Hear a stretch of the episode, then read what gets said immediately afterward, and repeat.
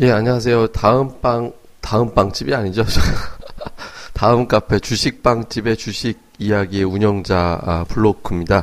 아, 저희가 원래 이제 이렇게 한 번씩 모여갖고 이제 저희 멤버 4명이 모여서 어, 저희가 토크, 증시 토크를 이렇게 진행을 좀 했는데요. 그러니까 이제 저희가 토크가 비는 날, 특별히 이렇게 이제 빵집 뉴스라 그래가지고 이게 증시에서 벌어지는 이슈의 이슈 또는 이제 핵심적인 어떤 뉴스를 간단하게 시황을 정리해 드리는 뭐 그런 또 방송을 또 준비를 했습니다. 이거는 뭐 저희가 다 출연할 필요는 없어 가지고 저희가 이제 저희 네 명이 진행되는 토크가 진행되지 않는 날 평일에 또 사이사이마다 이런 뉴스를 넣어서 이제 좀 시황 브리핑을 준비를 하게 됐는데요.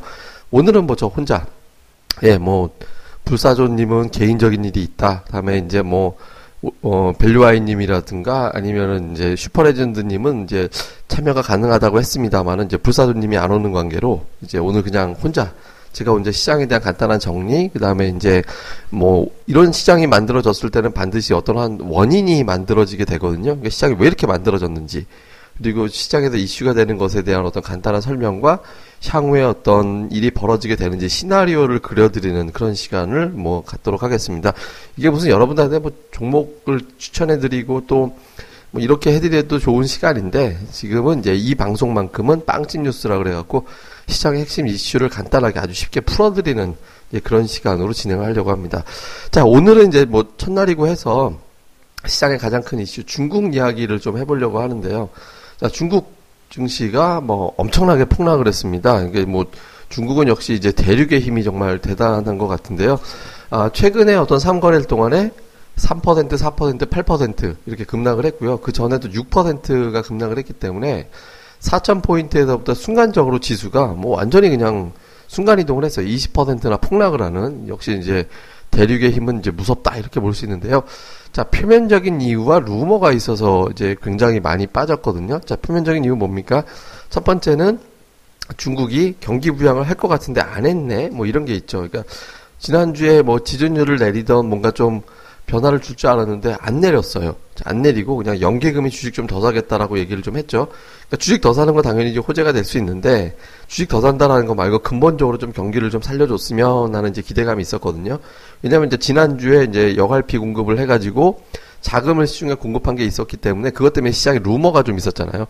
뭐 이제 추가 부양은 안 할지도 몰라 이런 이제 걱정이 있었는데 정말 주말에 아무런 소식도 없이 넘어가게 되니까 이제 삐진 거죠. 투자자들이 이게 뭐야라고 해서 이제 삐져 있죠. 안 그래도 MSCI 지수에 중국이 편입되지 않는 상태에서 실망을 해가지고 투자자들이 빠져나가고 있는 상태인데 그 여기에다가 뭔가 좀 건덕지를 만들어줘서 좀 매수하게 해줬으면 했는데 이제 이게 또 가세가 가동이 안 됐잖아요. 그래서 실망했으니까 에이 나는 팔아야지라고 해서 매도하는 그런 모습이 연출이 됐고요. 또 한 가지는 예, 중국의 이제 경기가 확실히 좀 어렵구나라고 이제 투자자들이 계속 느끼는 거죠. 아, 중국이 부양책을 쓰든 뭘 쓰든 주식시장이 좀 올라가 줘야 이 돈 가지고 부동산도 좀 사고 소비도 좀 하고 이렇게 될 텐데 이게 전혀 이제 가동이 되지 않는 이런 형태가 유지가 되는 거죠. 그러니까 계속해서 중국이 부양책을 갖다가 써서 이걸 좀 틀어 막아줄 줄 알았는데 이런 것도 이제 나타나주지 않고 있는 이런 상태 만들어지는 거죠. 그러니까 굉장히 어떤 이제 경기에 대한 어떤 부담도 당연히 좀 포함이 된 것 같아요. 그래서 이런 것들이 표면적인 이유. 여기에다가 이제 파이낸셜 타임스라는 해외 언론에서 또 투자 심리를 확 누를 만한 이제 보도가 나왔어요. 뭐냐면 중국이 위안화 평가 절하한 거 가지고 경기 부양 못 된다. 예, 그러니까 이런 거죠. 그러니까 중국이 평가 절하해서 경기 부양 노리는 건 뭐 수출을 활성화시키겠다라는 건데 여러분 상식적으로 생각해 보세요. 5% 환율을 올린 거거든요. 근데 중국은 제품을 원재료를 수입해 가지고 가공해서 다시 팔잖아요. 그러면 수입 단가도 올라가야 되잖아요. 환율이 올라갔으니까. 그럼 실제로 이 뭐 이익이 올라가거나 가격에 반영시킬 수 있는 건 절반밖에 안 돼요. 그러니까 5% 평가 전화 시켜도 경쟁력이 살아나는 거 2.5% 정도밖에 안 되거든요. 그러면 천 원짜리 중국 제품이 넉넉 잡고 970원 낸다라고 그래서 갑자기 많이 팔리거나 그러지는 않거든요. 그러니까 이거 가지고는 중국의 수출 경쟁력이 회복될 수가 없고 중국의 제품을 구매하려고 하는 나라들도 역시 이 정도 가지고는 안 된다라는 것과 경기가 서로 어렵잖아요. 서로 어려운 상태니까 여기에 따라서 이제 추세적으로 어떤 강하게 어떤 좀 그 돌려지기는 현실적으로 좀 어렵다. 그러니까 수출을 늘리고 싶어도 사줄 사람이 없으니까 못 늘어난다.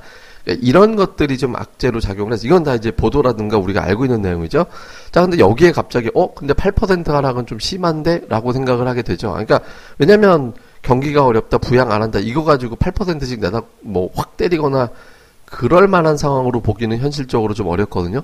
여기에서 뭔가 하나가 더 작용이 된 겁니다. 이제 뭐가 작용이 됐냐면 중국에서 이제 어떤 권력 암투가 벌어지고 있다라는 게 이제 장중에 튀어나왔어요. 이게 무슨 얘기냐면 장처민 전 총리가 이제 구속이 됐다고 하죠. 그러니까 장처민 총리가 하나의 파벌을 만들고 있고 이 파벌에서는 시진핑이 이제 집권하고 나서 리커창하고 손잡고 뭘 했습니까?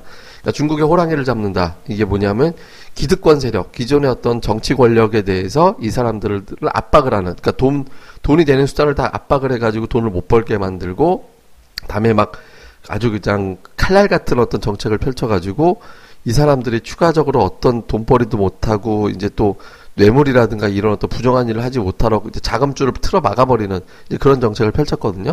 그러니까 여기에 대해서 장점인 전 총, 이제 전 어떤 지도자가 열받아가지고 이, 이런 것들을 만나라고 해서 승질이 나가지고 이거를 갖다가 이제 확 틀어 막아버리는 어떤 반전을 반격을 했는데 그게 바로 요번 텐진한 음, 사고다.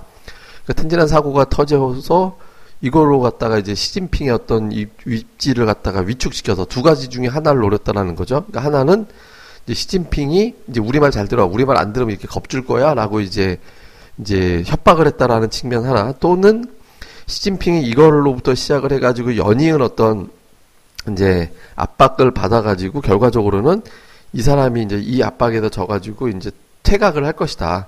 그러니까 물러나게 될 가능성도 충분히 있다라고 이제 보는 거예요. 이게 이제 뭐 이게 대기원시보라는 어떤 이제 뉴, 언론사 보도에 나왔어요. 이게 이제 나왔는데 여기에 보면 텐진 폭발, 시진핑 노린 장쩌민의 도발. 심지어는 이제 시진핑에 대한 어떤 테러 시도도 있었다. 근데 그게 발각이 됐다. 뭐 이런 식으로까지 나오고 있거든요. 근데 이거는 사실 여부는 몰라요. 예, 사실 여부는 알 수 없고 뭐 그저 거기에 이제 버스 한 대가 가가지고 그게 폭발해 아저 트럭 한 대가 가서 이제 그게 폭발을 해가지고 이렇게 됐는데 그 이제 뒤에 배경에는 장점인이 있었다. 그래갖고 장점인이 현재 체포가 됐고 그렇게 되면서 이제 시진핑이 이제 그쪽 세력들 그쪽 세력들을 한 방에 이제 휘어잡기 위해서 이제 굉장한 압박을 가할 거다. 근데 이거는 사실 주식시장 입장에서 굉장히 나쁜 소식이죠. 왜냐하면 금융적인 어떤 부분들은 금융시장의 경기 부양이라는 카드로 틀어 막을 수 있거든요.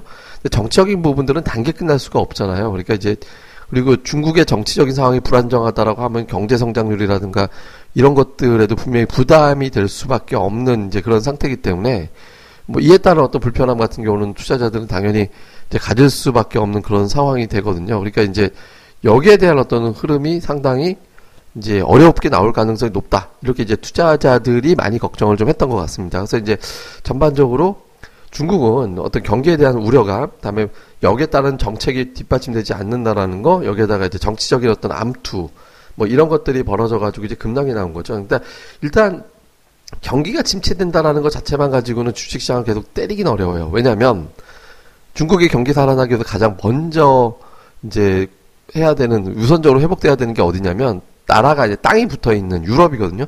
유럽의 지표가 살아나면 중국의 수출이 늘어나요. 그러니까 중국의 수출이 늘어나면 그 공장을 많이 올려야 되니까 이에 따라서 이제 뭐 계속해서 이제 뭐 전력 소비량 늘어나고 제조업이 발달하고 이런 구조를 보이게 되거든요. 그러니까 이런 것 때문에 이제 경기가 살아나는 형태가 되는데 그게 되지 않, 그러니까 근데 지금 현재 중국에는 좀 어렵다 하더라도 전체적으로 보면 좀 살아나고 있잖아요. 유럽 같은 경우는 완만하게지만. 그러니까 살아나고 있기 때문에 중국의 지표가 살아날 가능성이 높고요. 또 하나는 중국의 지표는 마사지를 우리가 한다라고 보통 표현을 하거든요. 저게 어떻게 말이 되나. 저건 말이 안 된다라고 해놓고 이제 뭐 얘기를 좀 많이 하죠. 정말 7% 성장률 맞냐? 그 아무도 안 믿어. 뭐 이런 거 있잖아요. 실제로 제가 봐도 현재 주가 지수라든가 무역 수지 추이를 볼 때 7% 성장을 믿기는 좀 어려워 보이긴 하거든요. 근데 이거보다 더 중요한 건 중국의 어떤 경제 성장을 제대로 파악할 수 있는 지표가 있습니다. 그게 뭐냐면 중국의 전력 생산량이에요. 네, 이거는 공장이 얼마나 돌아가는지, 그다음에 사람들이 소비하고 다니고 또 이제 하니까 이제 저, 전기가 많이 생산이 돼야지 그게 감당이 되잖아요. 실제로 보면 그러니까 중국의 일평균 발전소에서 사용되는 석탄 소모량이 증가되고 있어요. 그러니까 중국의 경제 상황 자체는 그다지 심각하게 나쁘지는 않다라는 거예요. 우리가 알고 있는 것보다. 그리고 중국은 계획 경제잖아요. 통제되고. 그러니까 중국은 얼마든지 경기를 갖다 끌어올리는 그런 작업도 할 수 있다라고 볼 수 있거든요. 자, 그렇기 때문에 결과적으로 보면 이제 중국은 결국엔 경기 살려내는 거는 그렇게 큰 문제는 아마 안 될 겁니다. 그러니까 이제 이거 자체만 가지고 중국 시장이 추세적으로 빠진다라고 보기에는 조금 무리가 있다라고 보여지고요. 이제 그러니까 이제 결국에는 이제 중국 시장이 이렇게 빠진다라는 거 볼 때 뭐 이것 때문에 금융시장이 초토화된다 이거는 좀 오바죠. 근데 이거보다 만약에 정치적인 이슈가 사실이라면 그러면 중국 시장이 예상했던 것보다 상당히 오랜 기간 동안에 휘둘릴 가능성이 높죠. 그러니까 정치적인 어떤 장점인과 시진핑의 어떤 이슈가 그냥 단발에 그치거나 뭐 별거 아니다라고 판가름이 난다라면 이제 전승절 앞두고 중국은 다른 나라 정상들 초대해가지고 망신당할 수는 없으니까 대대적인 경기 부양을 시도할 가능성이 높거든요. 그러니까 아 그러니까 증시 부양 뭐 우리나라 경제가 이런 상황이다라고 이제 과시를 하고 싶어질 거 아닙니까? 그러니까 이제 거기서 이제 부양될 가능성이 좀 높다라고 보여지는데 이제 변수의 장점인 관련된 소식이 어떻게 퍼지느냐, 그러니까 시진핑을 잘 단독하느냐에 따라서 이제 증시의 방향은 좀 좌우될 것 같습니다. 근데 어쨌든 중국의 이제 단숨에 돌리기는 이제 쉽지 않아졌다라고도 시장에서 보고 있잖아요. 근데 다만 이제 시진핑 입장에서는 장점이를 내보냈을 때 여기에 따른 어떤 지지파, 그러니까 장점이 지지파들에 대한 어떤 견제, 명분 이거를 감추기 위해서라도 상당히 증시를 주식 시장, 경제 뭐 이런 걸 갖다가 끌어올리는 시도할 가능성이 높겠죠. 그러니까 향후에는 이걸 틀어막기 위한 대대적인 어떤 중국의 정책이 나올 가능성은 높아 보입니다. 근데 이건 어디까지나 이게 이제 fact일 경우에요. 근데 지금 팩트 여부가 확인이 안 되고 언론사로만 보도가 되는 상태로 나오고 있어서 이 부분에 대해서는 조금 우리가 이제 지켜봐야 될 것 같습니다. 그리고 중요한 것은 금융시장, 주식시장이 지금 리먼 사태 같이 빠졌어요. 그러니까 최근에 12거래일 중에 하루 빼고 다 빠졌잖아요. 그러니까 거래소 기준으로 보면. 근데 그 과정에서 이제 하나 이제 중요한 건 뭐냐면 금융시장이 붕괴될 때는 보통 시스템이 붕괴됐는지를 굉장히 중점적으로 봐야 되거든요. 이게 무슨 말이냐면 주식시장에서 가장 금융시장이 제일 두려워하는 건 뭐냐면 신용경색이에요. 신용경색이라는 게 뭐냐면 어, 기업이나 은행들이 또는 뭐 개인들이 자금을 어서 조달을 하고 주고 받고 해야 되는데 이걸 못 하는 거예요. 돈을 못 빌려주는. 제 부도날지도 모르니까 다 돈을 돈을 못 빌려줘. 이래 버리면 돈이 꽉 막혀 버리잖아요. 이래 버리면 금융시장이 굉장히 놀래가지고 초토화되는 이제 그런 형태가 만들어지거든요. 그게 신용경색이죠.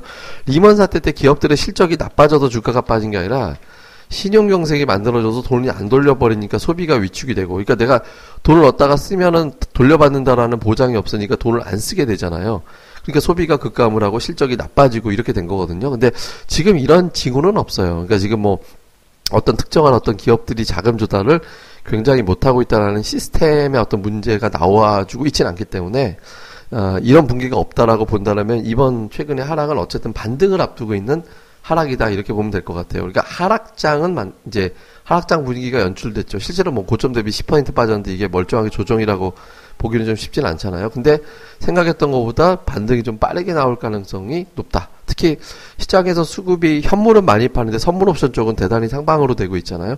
이게 이렇게 되고 있다라는 거는 그러니까 선물의 매수 세력은 기존의 매도 세력하고 딸내들이 들어온 것 같아요. 미결이 급증했다. 미결이 급증했다라는 건 뭐냐면 기존의 매도 세력이 매도를 확정, 수익을 확정을 하고 매도를 청산하는 게 뭐예요? 그럼 매수하는 거잖아요. 그러니까 매수를 했는지 아니면은 새로운 매수 주체가 들어와서 선물 샀는지 이건 굉장히 차이가 있죠. 선물 매도 매도 세력이 이제 을인 이만 하면 됐어라고 해가지고 매수 청산했다면 지수가 더 이상 안 빠진다 정도 의미가 돼요.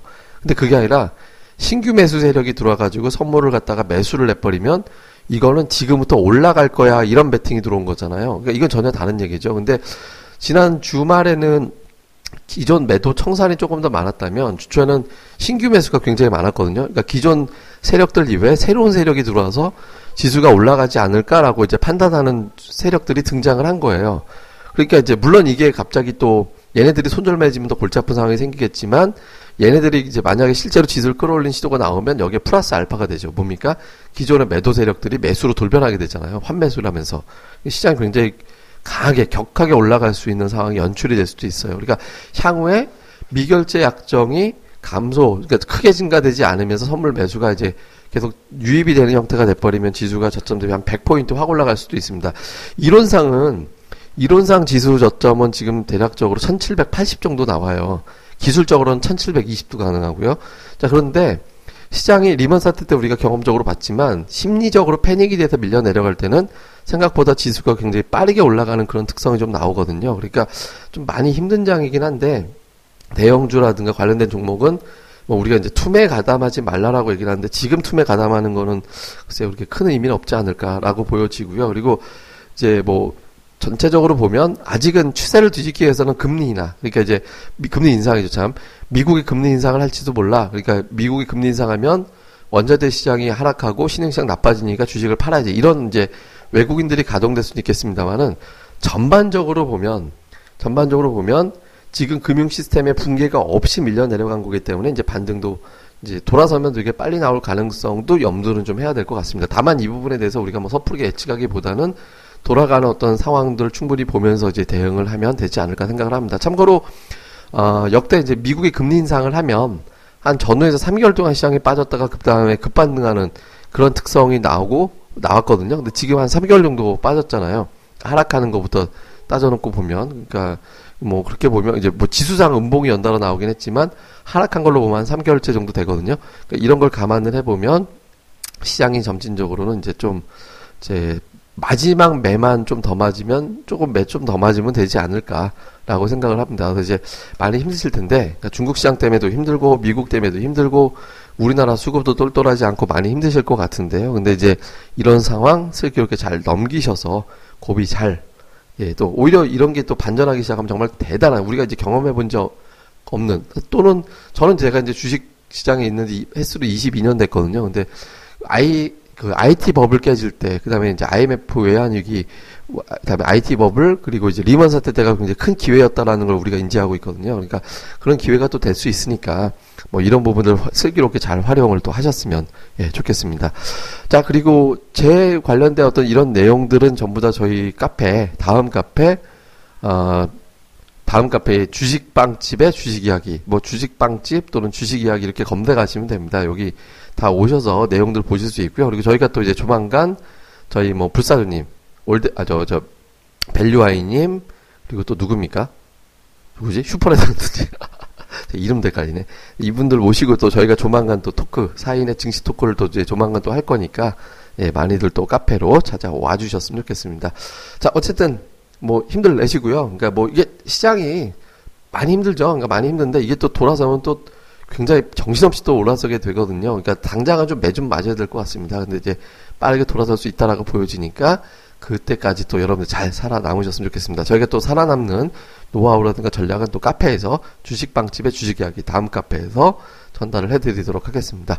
자, 그러면 저희가 이렇게 요즘 마감하고 나면 음악 한 곡씩 또 틀어드리고 뭐 이렇게 저희가 또 진행을 하거든요. 근데 제가 이제 우리나라가 좀 독립이 됐으면 좋겠다. 이런 어떤 해외 증시에서 독립이 됐으면 좋겠다라는 의미에서 또 노래 한 곡 이제 마무리로 틀어드리고 마감하겠습니다. 자, 모두 감사합니다. 카페에서 뵐게요.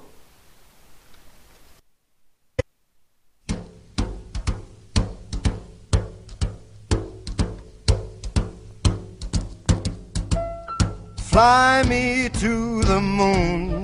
Let me play among the stars.